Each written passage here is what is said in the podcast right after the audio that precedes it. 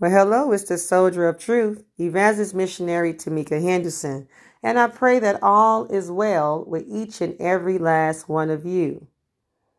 Let's talk about how to deal with the backstabbing.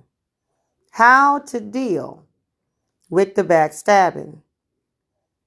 Sadly, some of the people who do us the most harm are those whom we least expected to hurt us may have the appearance to have our back, but then they are stabbing us in the back. It's hurtful, but it shouldn't be totally unexpected. A person by the name of Matthew Henry, do biblical commentaries, said it well. Never let a good man expect to be safe and easy till he comes to heaven.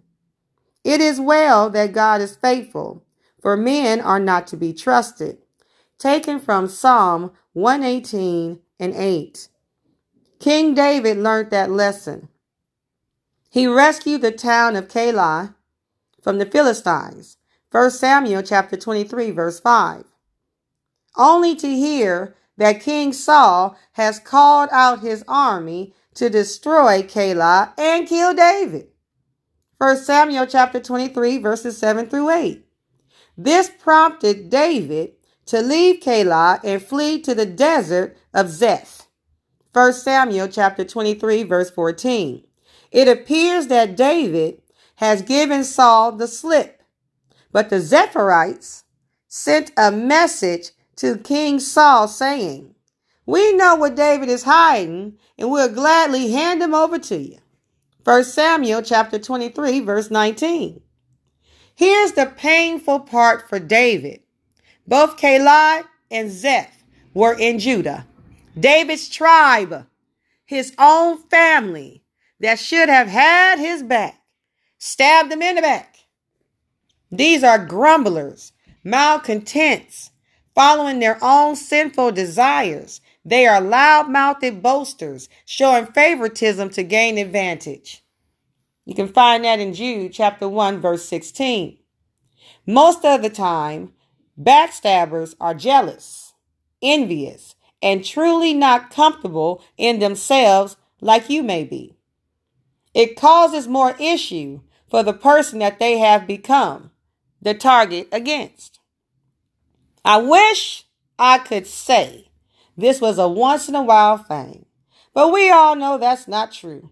In fact, this sort of betrayal probably happens more often than we would care to admit. In the home, on the job, in relationships, and especially in the church. It was during this time of betrayal by the Zephyrites that David wrote the 54th Psalm. In the opening verses, David grieves over the ruthless, godless men that have betrayed him. And then comes that word of Paul's, Selah. I believe this Selah may have come when Jonathan, the son of King Saul, went to David at Horesh and helped him find strength in God. You can find that in 1 Samuel chapter 23 verse 16. One of the definitions of Selah is to weigh things to see what is more valuable. Notice that Jonathan took David's attention off his evil betrayers and turned it to his loving God. Listen to 1 Samuel chapter 22, verse 23. Stay with me. Do not be afraid, for he who seeks my life seeks your life. With me you shall be in safekeeping. The context for the passage is that David has been on the run from Saul. Saul's paranoia against David is increasing, and Saul is losing his grip on reality. But Jonathan helps David refocus. So, in the very next phrase after the Selah, we read David saying, Surely God is my help. The Lord is the one who sustains me. Psalm 54 and 4. Notice four key components of David's prayer. David's motive for praying. In the opening verse, he says, Your name, your might, Psalm 54, 1 through 3. That sounds a lot like the opening words to the Lord's Prayer Jesus taught us. Hallowed be your name. Matthew chapter 6 verse 9, acknowledging who God is and his role as God. Then we look at David's prayer. He said, Hear my prayer, O God. Listen to the words of my mouth. Psalm 54 and 2. It's interesting to note that David says nothing to the Zephyrites themselves, but he only speaks of them when he is alone with God in prayer. 1 Peter chapter 5 verse 7 Cast all your cares upon him for he cares for you. God can handle it and your name will never come up. No backlash. Vengeance is mine, saith the Lord. Romans chapter 12 verse 19. You confront no one. We go to our Father for help. Our fight is not physical. It's spiritual. So talk with the Spirit to help you, show you, and strengthen you for the spiritual battle. In the Spirit, we walk in the Spirit so we won't fulfill the lust of the flesh. The Spirit will help you through. Look at David's prayer result. David didn't have to try to make things right on his own because God took care of it. Psalm 54 and 7. Evil suddenly came upon those who backstabbed David. Whoever digs a pit for another man's feet will fall into it, and he who rolls a stone up a hill to do mischief, it will come back on him. Proverbs chapter 26, verse 27. Remember, we can always repent and get it right. Doesn't mean we don't reap what we have sown. Galatians chapter 6, verses 7 through 9. No one can pray for crop failure. It is a promise. You shall reap what you have sown. And then go to David's praise. Notice the words I will praise your name. You have delivered me. Psalm 54 and 6. Again, this praise and focus on God sounds like the end of the Lord's Prayer Jesus taught us. Yours is the kingdom and the power and the glory forever. Matthew chapter 6, verse 13. Again, acknowledgement of who God is and his power. When enemies assail, when you have been stabbed in the back. Don't look to men for help and don't take matters in your own hands. Instead, take a Selah. Take a breath. Weigh it out. Consider that God is worthy of your attention, not the ruthless men who hurt you. Turn your pain over to God and say with David, Surely God is my help. The Lord is the one who sustains me. Psalm 54 and 4. Don't run around town telling everyone or continue to relive it by thinking on it. Our feelings are valid. I want you to hear me. Our feelings are valid, but they are temporary. Evil will be done back to the evildoers. You will be kept safe and you will be vindicated by God's might if you just let God be God. Psalm 55, 12 through 14 says, For it is not an enemy who taunts, meaning who, who wounds me. Then I could bear it. It's not an adversary, meaning an opponent, who deals with me with lack of respect. Then I could hide from him. But it is you, a man, my equal, my companion, my familiar friend no stranger, my brother, my sister. We used to take sweet counsel together, talk about life, personal situations. Within God's house, we walked in the crowd together. We worshiped and praised God together. Then you turn around and stab me in my back. This is where our prayer life needs to be hitting the mark. Through prayer, we receive God's instructions, corrections, strategies, and peace to go through all that we have to go through, even when others turn on you for whatever reason they may have. We are instructed, commanded to pray for our enemies and those that do dog us. Matthew chapter 5, verses 43 through 45. It's truly to help you get through the backstabbing, the gossip, the lies, and even rejection from those you thought you can trust. Trust in Him at all times, O people. Pour out your heart before Him. God is a refuge for us all. Psalm 62 and 8. We have to understand one thing God is a present help in the time of trouble. Psalm 46 and 1. I want you to listen to Psalm 1, 121. I'm going to hit different different verses, but I, I'm going to say them so you can understand what I'm trying to say. Psalm 121 and 2 says, My help comes from the Lord, the maker of heaven and earth.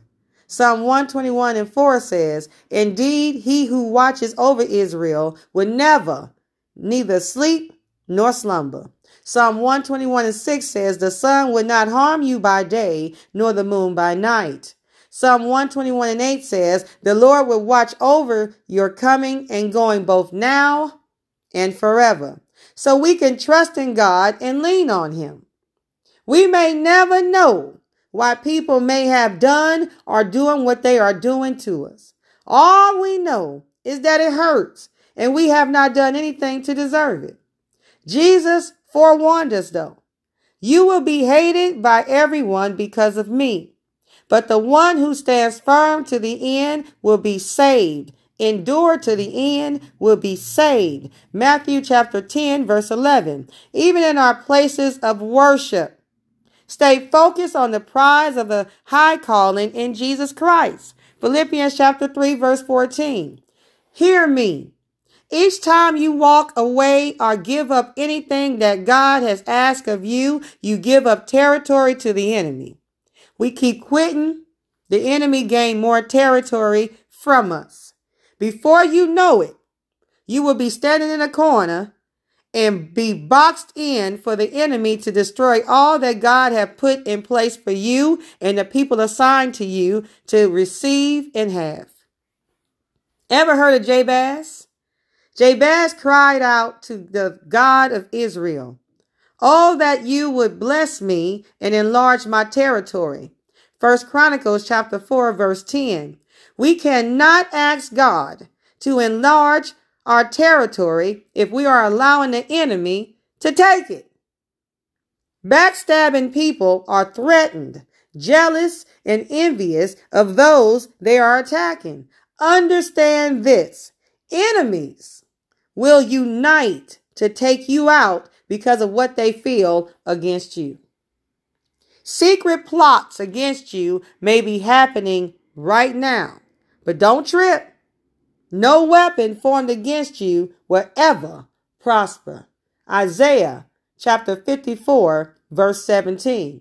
They may try to make you uncomfortable, minimize you, and even erase you because of their wickedness, but they will never stop what God is doing in your life if you are living in the will of God for your life. I can testify been through some things and still going through some hard things. But it's the power of God that dwells within that keeps me moving forward. I fight on my knees. That means I take all to the Lord in prayer. I am telling you, use the tools that God gave us prayer, fasting, being baptized and refilling the Holy Ghost, and unwavering faith, and stand in the Word of God. A man's gift maketh room for him and bring him before great men. Proverbs chapter 18 verse 16. I am living proof. I get blocked. I get attacked. I get rejected and forgotten about. I was hurt at times and I get hurt now. But I have noticed the more they press me, the more God increases me in different areas of my life which brings us to Psalm 110 and 1. The Lord said unto my Lord, Sit thou at my right hand until I make thy enemies thy footstools. What do we do with footstools? You step on them to rise up. Let them help you go higher. So we stay focused on God to get through all that may occur in our lives, good or bad. God is faithful. One way to stay focused, start by making up your mind. Pick ye this day whom you will serve. Salvation is free for now, and it's a gift. It's also your choice to accept or reject. There will be a time that you will have to shed your own blood after the rapture, whether we talk about it or not. The rapture is coming. We will have to shed our own blood to enter into the kingdom of God. They're called tribulation saints. So, right now, what they say, get it while the getting is good. Jesus already paid the price. But when he returns, he's going to get those that accepted the gift and that live desired the way he desired for them to live. So at this point, to survive the backstabbing, the gossip, the lies, the hurt, the pain, you need present help. There's no point to live on this earth without God and then go to hell and be without God. You have a choice. All I'm saying, you can survive it. You can handle it if you have God in your life. We can do all things through Christ that strengthens us, including surviving the backstabbing. Be blessed, soldier of truth. Be blessed, soldier of truth to be. Be blessed.